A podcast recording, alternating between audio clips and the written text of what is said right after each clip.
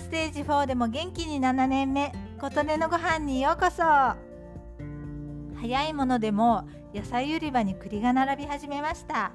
いつもおなじみ農家さんコーナーです。栗といえば秋というイメージですよね。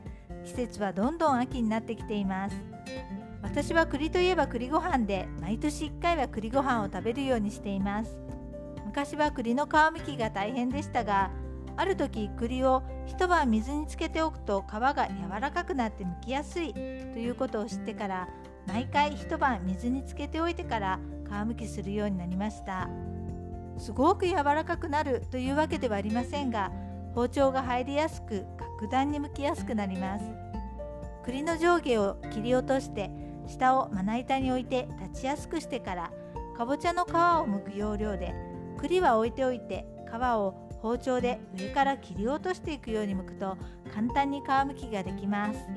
とはいえそれなりに面倒ですが以前よりはずっと剥きやすいです。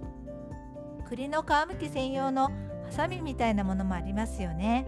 ちょっと欲しいなと思ったこともありますが年に1回から数回のために買うのもどうなんだろうと思って毎年包丁で剥いています。最近は慣れてきてあの専用のハサミはもういらないなと思うようになりました。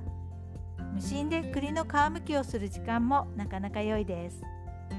ご飯3合に塩小さじ1と1 2杯を入れ普通の水加減にしてかき混ぜた上に栗を置いて炊飯します。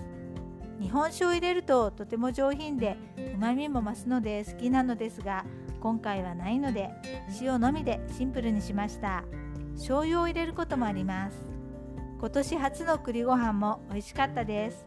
栗ごまをかけていただきました。さて今年は何回栗ご飯が食べられるかな？私が栗の皮をむき気になれた回数だけ食べられるというシステムになっています。あなたの元気を祈っています。琴音のありがとうが届きますように。